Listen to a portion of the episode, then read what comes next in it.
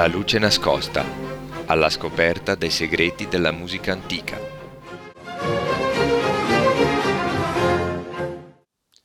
Benvenuti al secondo appuntamento con la luce nascosta. Oggi entriamo nel vivo del nostro viaggio alla scoperta della musica antica e lo facciamo parlando di storia, intesa sia come storia della musica che come periodo storico in cui si colloca la produzione artistica della cosiddetta musica barocca. Ascoltiamo subito la sonata ottava a soprano e fagotto dal libro primo di Dario Castello, un compositore che visse tra il declino dell'epoca rinascimentale e gli albori del barocco e che ebbe un ruolo importante nel passaggio al nuovo e diverso stile compositivo, nel passaggio dalla canzone alla sonata. thank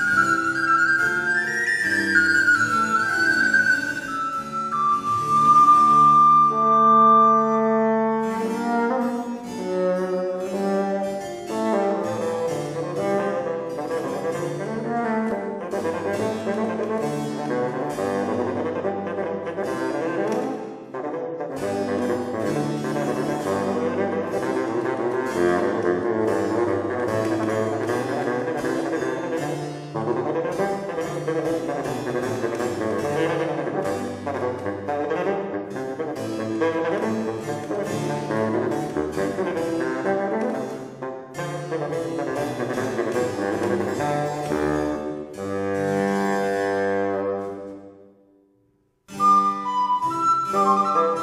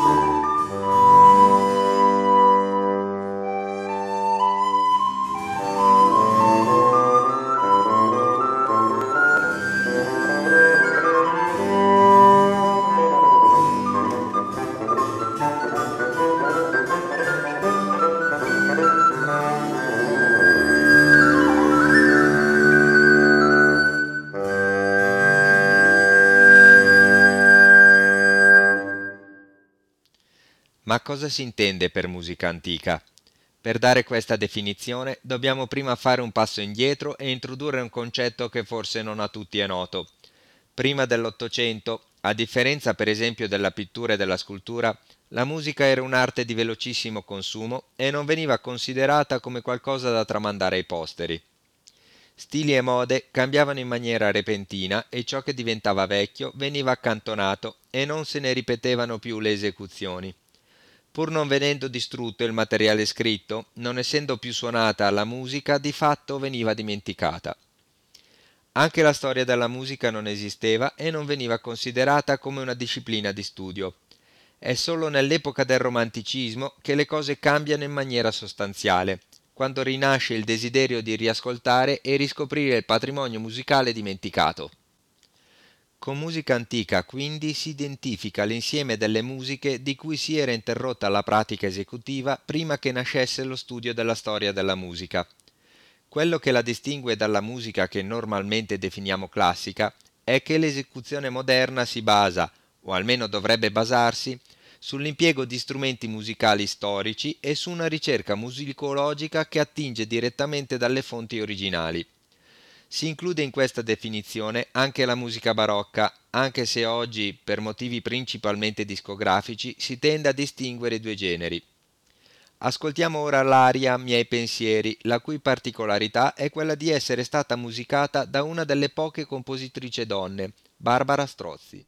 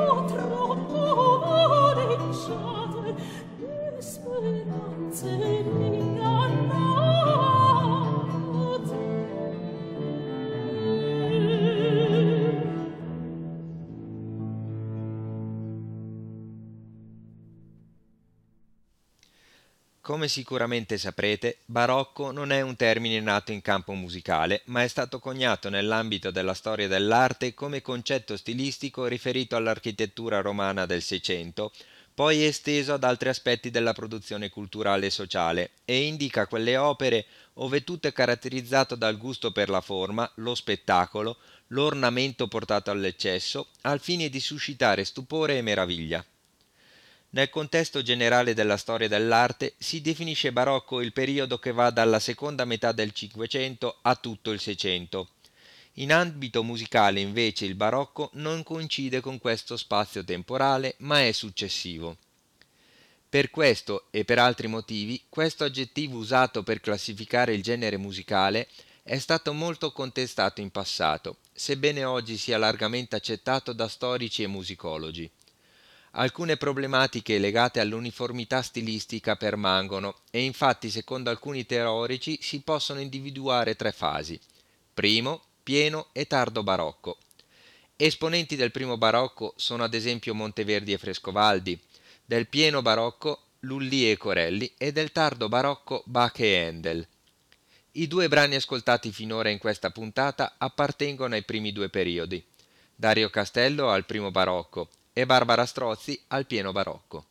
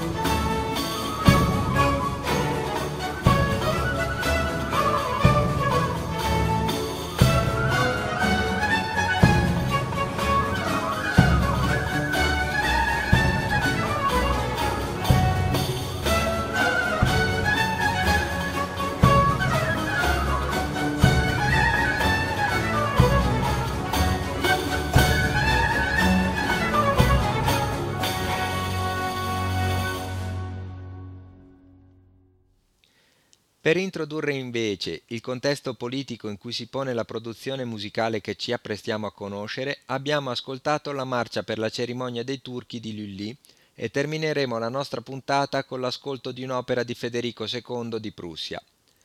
L'epoca a cui faremo riferimento in questo nostro viaggio, infatti, è quella compresa tra il regno di Luigi XIV di Francia, il Re Sole, e quella di Federico II il Grande, re di Prussia, quindi tra la fine del Seicento e la prima metà del Settecento, l'epoca delle affermazioni degli assolutismi monarchici. A nostro avviso è importante chiarire questo scenario politico, perché il potere di controllo sulle masse da parte dei nuovi monarchi si manifestava anche attraverso sottili strategie sociali in cui la cultura estetica barocca è stata profondamente coinvolta. La nuova generazione al potere si assicurava la stabilità sociale attraverso un'adesione dei sudditi apparentemente spontanea, ma che in realtà era indotta loro attraverso sentimenti di stupore e meraviglia generate da forme d'arte che gli artisti dell'epoca seppero produrre con grande intuizione e sensibilità, cogliendo in pieno lo spirito dei loro committenti. Gli artisti passarono così dall'essere i protagonisti delle grandi trasformazioni culturali del Rinascimento a strumenti del potere a scopo di dominio. Nella loro esperienza umana si individua un sistema di valori percorso da dubbi profondi che si traducono in espressioni estreme e contraddittorie, che vanno da forme drammatiche tormentate fino ad arrivare ad un acuto senso dell'effimero, del piacere fine a se stesso, o in forme forzatamente solenni di maestosità del potere, dello sfarzo e della ricchezza. Ciò che prevale in generale nell'arte di quest'epoca è, come dicevamo all'inizio, il senso dello spettacolo e dell'artefatto al solo scopo di stupire, persuadere e commuovere.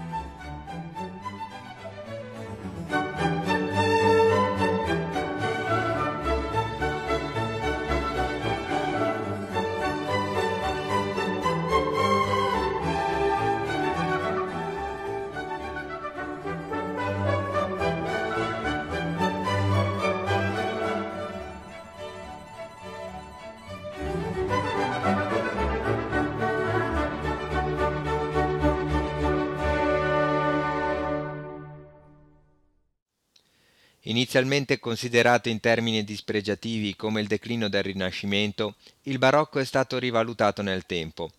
Alla base di questa rivalutazione sta l'idea che tale epoca sia stata un'espressione artistica originale scaturita da una nuova concezione dell'arte e della vita. Ringraziandovi per l'ascolto, vi ricordiamo che per riascoltare questa e le puntate precedenti potete andare sul sito di Radio Gwendolyn nella sezione podcast, cercate la luce nascosta e oltre a poter scaricare le puntate troverete anche l'elenco dei brani che abbiamo ascoltato insieme. A presto!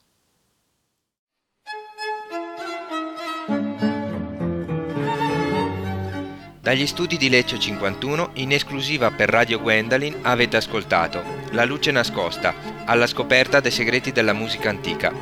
In studio Tony Spinetta della Chiave, redazione ed editing Madame Sibilla. Si ringraziano Mr. Henry e Radio Gwendolyn. Alla prossima puntata.